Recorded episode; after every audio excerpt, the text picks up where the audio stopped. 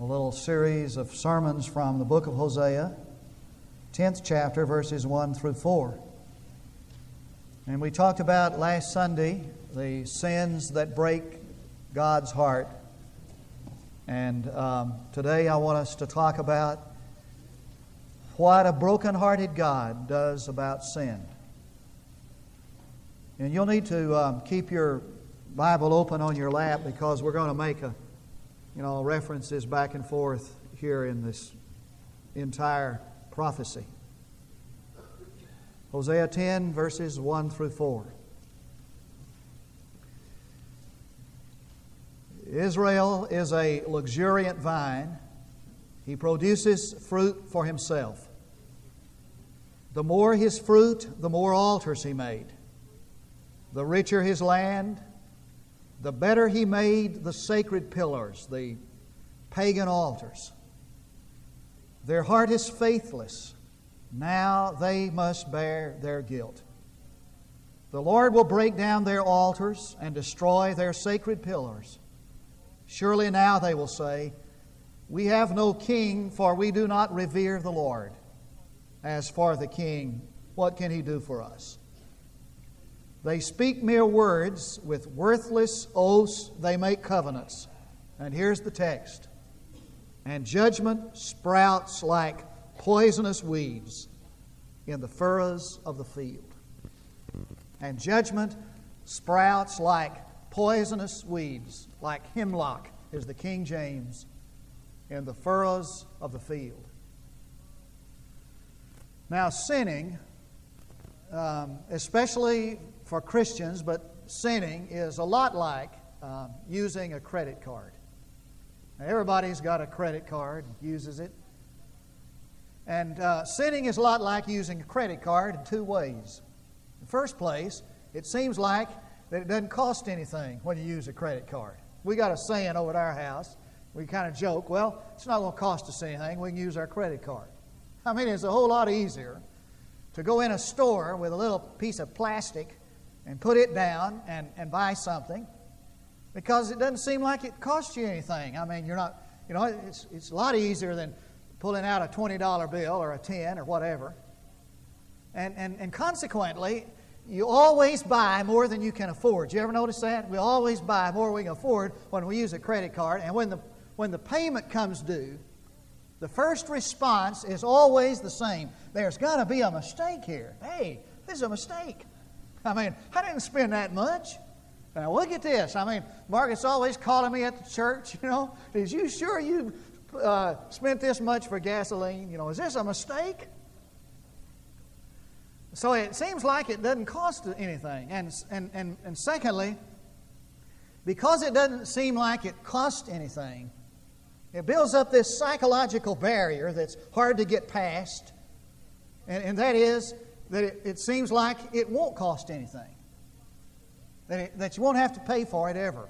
That's what it kind of seems like.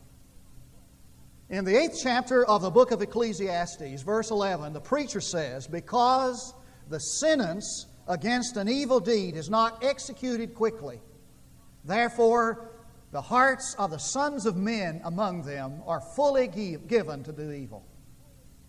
You see, unconsciously, we just store up this wrath against the day of wrath.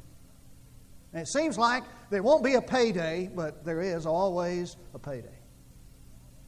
I've had evangelists come and preach sermons from my pulpits, and it's one reason I have a little problem with professional evangelists. That's another problem, but they'll talk about, you know, somebody coming to church and and, and hearing a sermon and, and God killing them on the way home, you know. I mean, just scare the daylights out of you, you know. They, they hear a sermon and they refuse the Lord and they died some violent car wreck on the way home. And so here's an old boy and he's thinking, you know, he's saying, uh, well, I'm going to give it, I'm going to gamble, I'm going to try. And so he sins and he waits for the lightning bolt and nothing happens and gives him a little courage to do it again, you know. And he, so he sins and nothing happens. And after a while, he just saying to himself, well, that's all scare tactic anyway. I mean, that's just something that preachers use, you know, it's warning of, of judgment. It's just something that preachers use to manipulate and control us. There's nothing to that. And I suppose that if God came down and thumped you on the head every time you sinned, like your mother used to do when you acted up in church, that we'd do a whole lot less sinning. But, but it doesn't work that way. And because the sentence is not executed quickly for an evil deed, therefore the hearts of the sons of men are fully given to do evil. And then one day God says, okay, that's enough. And now it's time to pay the bill. And that's what this part of the book of Hosea is about. And Hosea says Israel is a degenerate vine, it produces fruit unto itself. Now, that's not the purpose of a vine.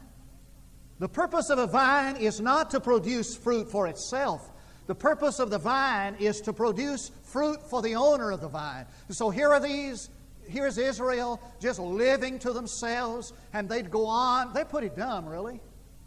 And they go on planting and they go on planting, and, and, everything is just fine. And so they work and they plant, and these little plants grow up in the furrows of the field, and they think everything is great. And then they harvest that plant, and all of a sudden it dawns on them that what they have harvested is poisonous weeds Hemlock is the King James. They plan and they plant and they never consider God and they go on and on and then they reap the harvest and the harvest is death.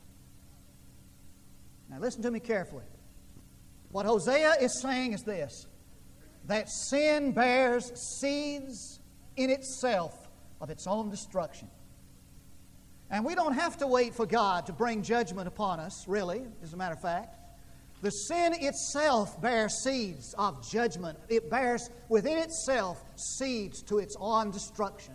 So that when a person sows to the wind, he reaps the whirlwind. Now, the book of Hosea describes for us four ways in which God's judgment affects us, or in which this judgment is affected within itself. I want you to open up your Bible now and get ready. And all of them begins with P, a P, so you can, you know, remember it easy. Some of us need a lot of help in how to remember, you know, remembering stuff. First of all, this judgment of God affects us in the realm of our own person, in the physical realm, in the realm of our own person. Chapter 13, verses 7 and 8. So you turn to that, verse, verses 7 of 8 chapter 13. So I will be like a lion to them, like a leopard. I will lie in wait by the wayside. I will encounter them like a bear robbed of her cubs, and I will tear open their chests.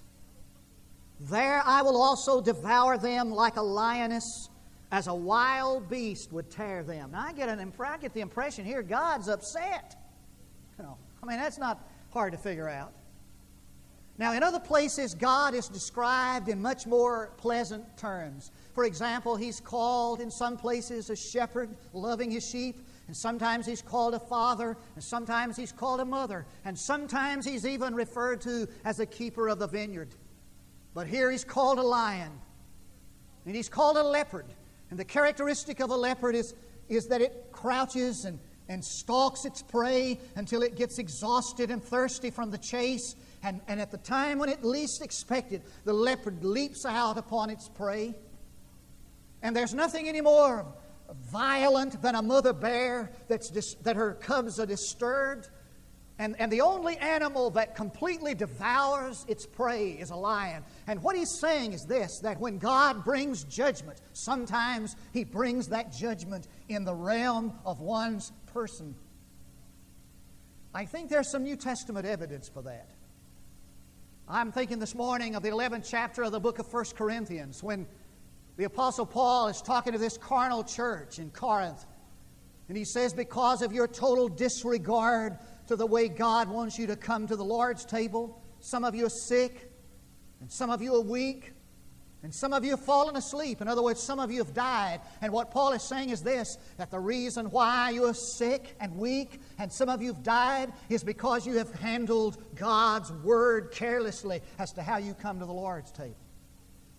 In the sixth chapter of that same book, He's talking about fornication, the practice of sex outside of marriage, and he said every other sin takes place outside the body, but this sin takes place inside the body. Now, I don't know what all that means, but I think it means at least this that fornication or sex outside of marriage is a different kind of sin, and it affects one, a kind of a hanging on kind of sin. It affects him within this life, this physical life. And he never gets over it, and he never forgets it. Now, listen to me carefully here. I'm not trying to say this morning that every time somebody gets sick, it's because God's judging them. I'm not about to say that. I have chronic illness in my own family. I'm not about to say that. I don't believe that at all, that every time sickness comes, that it's the judgment of God upon somebody. Nor am I going to say this morning that because that every time you sin, God's going to judge you in the body. Can't say that. But I am going to say that that's one option God has. When I was a kid growing up, um, my mother would get tired of my smart mouth and she'd say, Okay, now it's time for a little spanking. I was out visiting Monday night and, and I saw this little boy. Had his, he's playing with matches and caught his father's car on fire. I, I drove up, saw this fire there. And got, got some help, Dennis and I. This, this guy was just cool and calm, you know, and just, and I thought, I was just marveled at how this father was just, just cool and calm. And he took a little boy by the hand, you know, little boy was just, he, he was kind of, you know, kind of having a, he said, now I'm going to have to take him in there and give him a spanking. I mean, his eyes got that. He said, not a spanking. He said, oh, yeah, I'm going to get a spanking. He just calmly walked in the house. The little boy started crying to give him a spanking. The mother would say, now, go get the switch. And uh, so I had it figured out the switch that hurt the least. I mean, so you, I mean, it didn't take me long to figure out which, which that was. And so I'd go out and I'd get some of those. Uh, we had what called paradise trees. It had a lot of leaves on it. I mean, you couldn't hardly feel it. So I, I'd get that switch and bring it in. And now, Mother was not a nuclear scientist at all. She wasn't a, a rocket scientist, but she figured out right away that that switch wasn't the one that did the most good. So when she'd say, Go get the switch, she'd say, Go get the switch off the peach tree. Oh man, now that'll set you on. That'll, that'll wake you up. And so I'd go out and I'd get the switch, a peach tree switch, you know, bring that in. And she'd set my little bare legs on fire with that. I mean, it was the option, it was her option really. And she chose the switch that did the most good. I'm telling you that sin is an invasion of the human life. And I am prepared to say this, listen carefully, that what you are spiritually is what you will become physically. Second, God judges us in the area of our possessions. I want you to turn back to chapter 2, and we'll read verses 8 and 9. Chapter 2, verses 8 and 9. God judges us in the area of our possessions, our person, our possessions. For she does not know that it was I who gave her the grain, the new wine, and the oil, and lavished on her silver and gold, which they, what, used for Baal, pagan god. Therefore I will take back my grain at harvest time. Look at that. And my new wine in its season and I will also take away my wool and my flax given to devour them. I want you to get this picture. He said, I've given you corn and wine and physical blessings, material things. What have you done with them? You've made them the occasion of worship, pagan worship. And I've blessed you with an abundance of material prosperity. And has it made you godly, more godly? No, it's made you godless. And you have taken that, those material blessings, and you've sacrificed them on the idols of the godless world. That sound like anybody you know?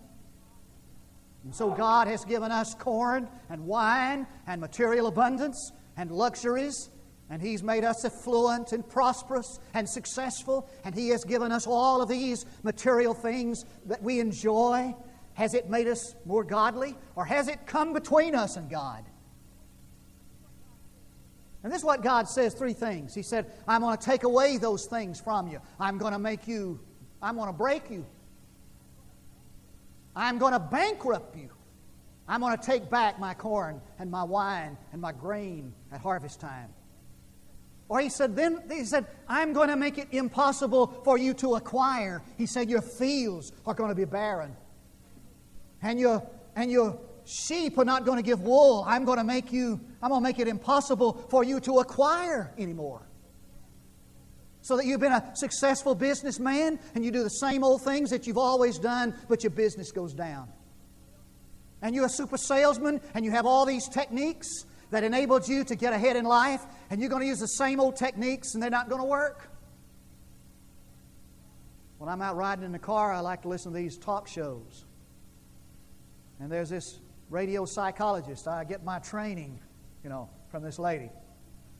This guy called in the other day and he was talking about how the marriage, his marriage had gone down the drain. He was having a hard time in his marriage. And so she started trying to probe and find out what was going on. And, and, and they got back. He said, Well, he said, about five years ago, he said, my business just went under. He said, I can't explain it. He said, I'm the same person. He said, I was using the same kind of business practices, using the same kind of techniques. He said, all of a sudden, he said, I couldn't make any money. He said, I'm in debt. He said, my wife is worried about the fact we can't pay our bills. He said, I don't know what happened to us. I can promise you, she didn't give him a religious answer from the book of Hosea.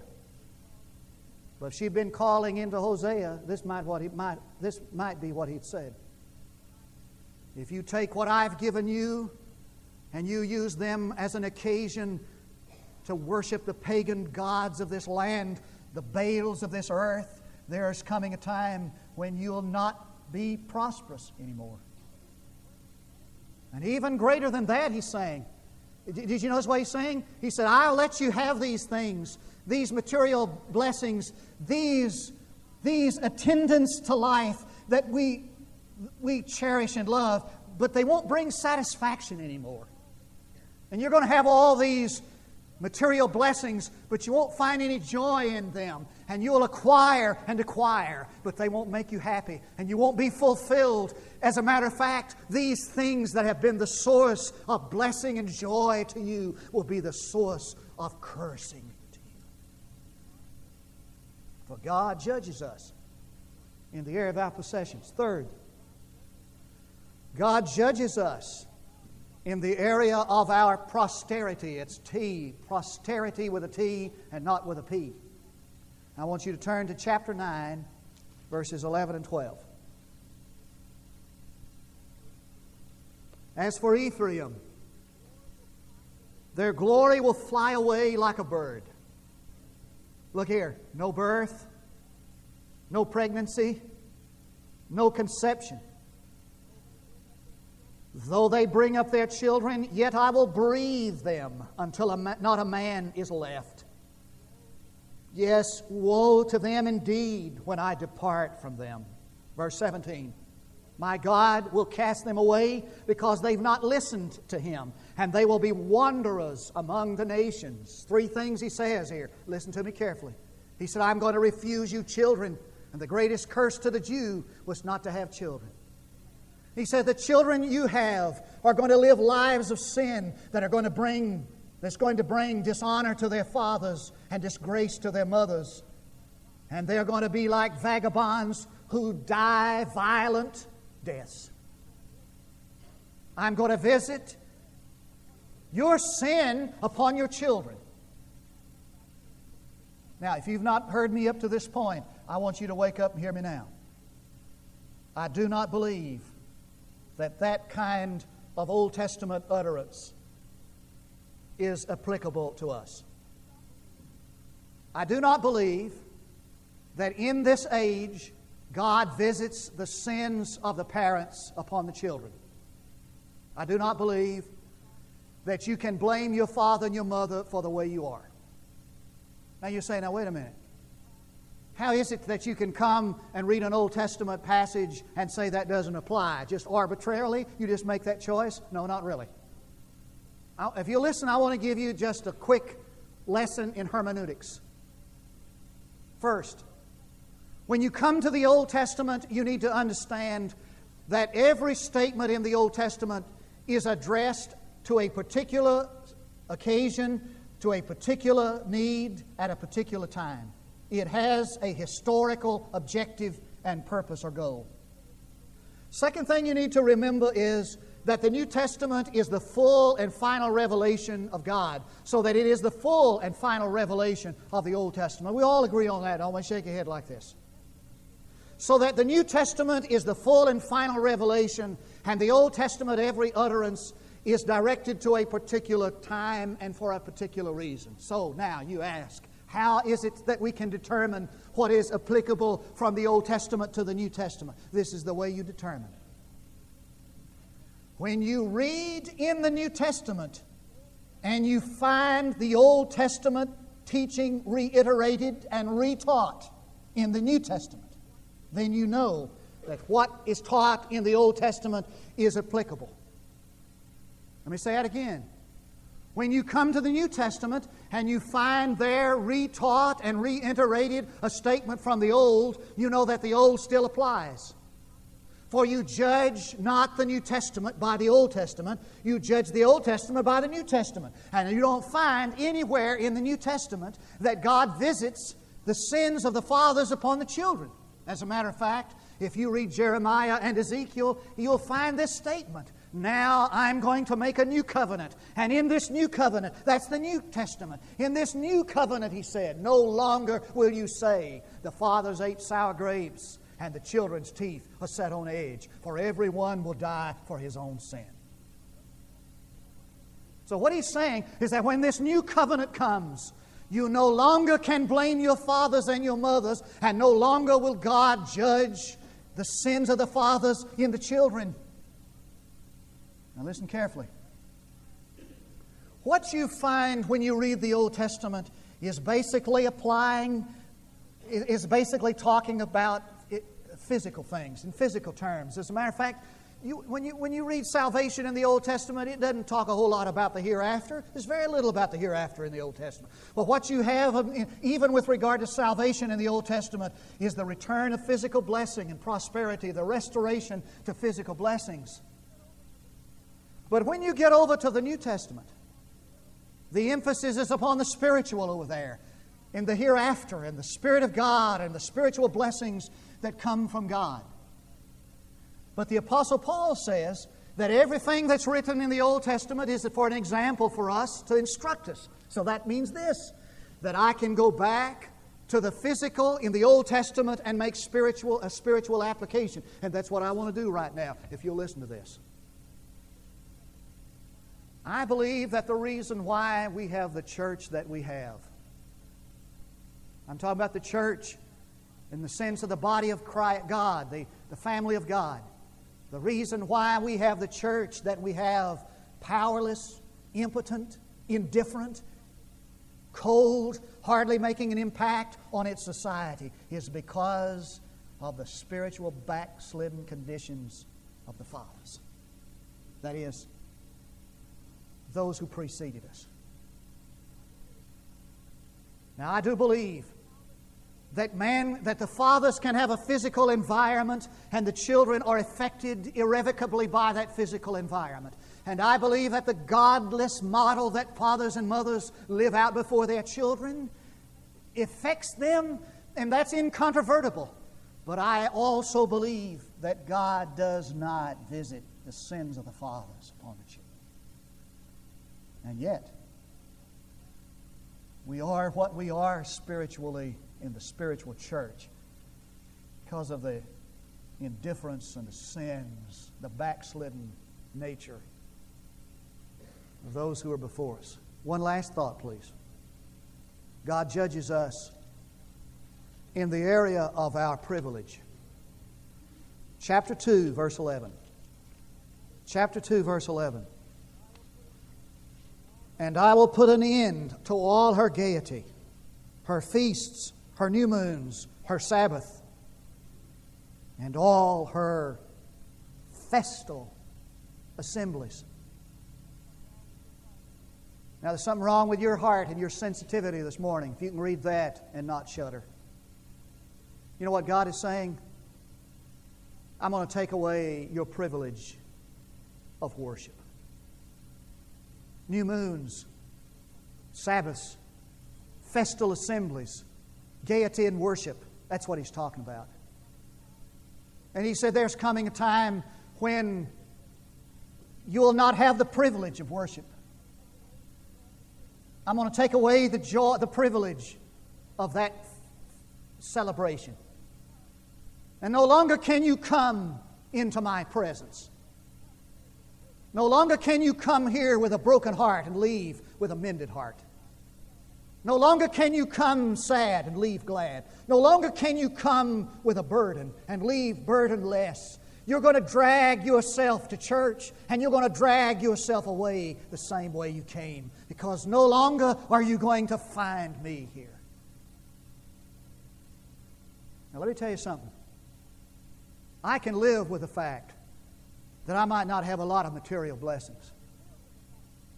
And I can live with the fact that I might be sick and weak because I've sinned. That's a natural consequence.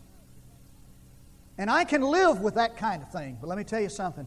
It's getting down to nut cracking time when you hear that God is going to take away the privilege of worship. That's the ultimate judgment. And what he's saying is this now, watch this. He's saying, Oh, you can come, and there'll always be a church house, and you can come there, but there'll be no joy there when you get there. And you'll go through the ritual, and you'll go through the form, and you'll go through the, the exercise, but nothing will happen. And there'll be no joy, and there'll be no gaiety, and there'll be no thrill to it. You'll leave empty, as empty as when you came. And that, my friends, is a solemn word. Sound like any place you know? And so we grind out the farm and we go through the exercise and we do the ritual. But God is not in there. And there's no joy. And there's no pleasure. You know why? Listen carefully. There is what is called in theological realms the nature of the payment, or the judgment of payments, or the law of payments. The law of payments is this the law of payments is that you get what you want.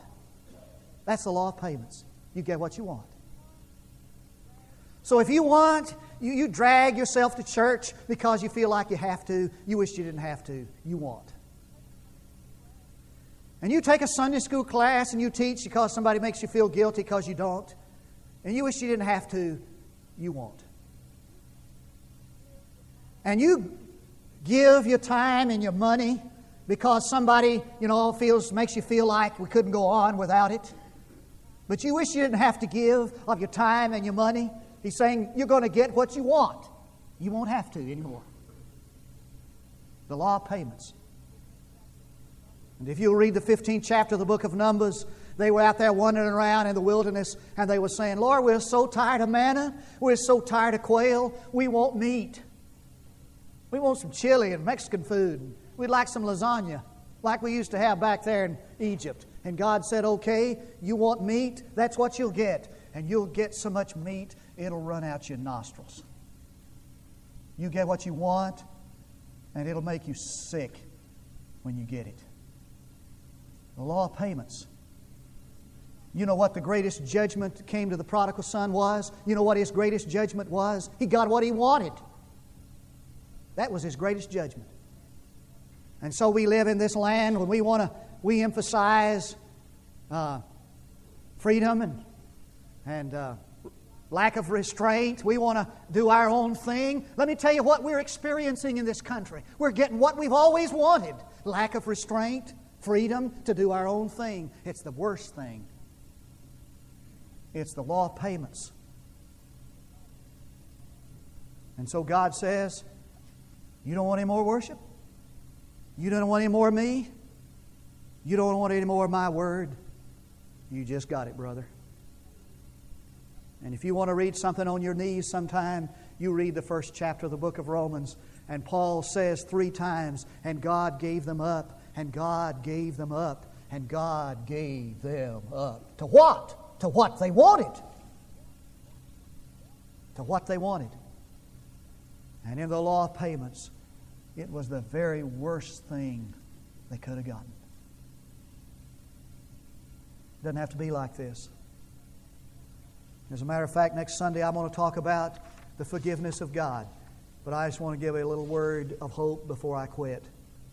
If my people, which are called by my name, will humble themselves and pray and seek my face and turn from their wicked ways, then will I hear from heaven, forgive their sins, and heal their land. Doesn't have to be like this. Let me tell you something. You don't have to reap from the furrows of life poison and death.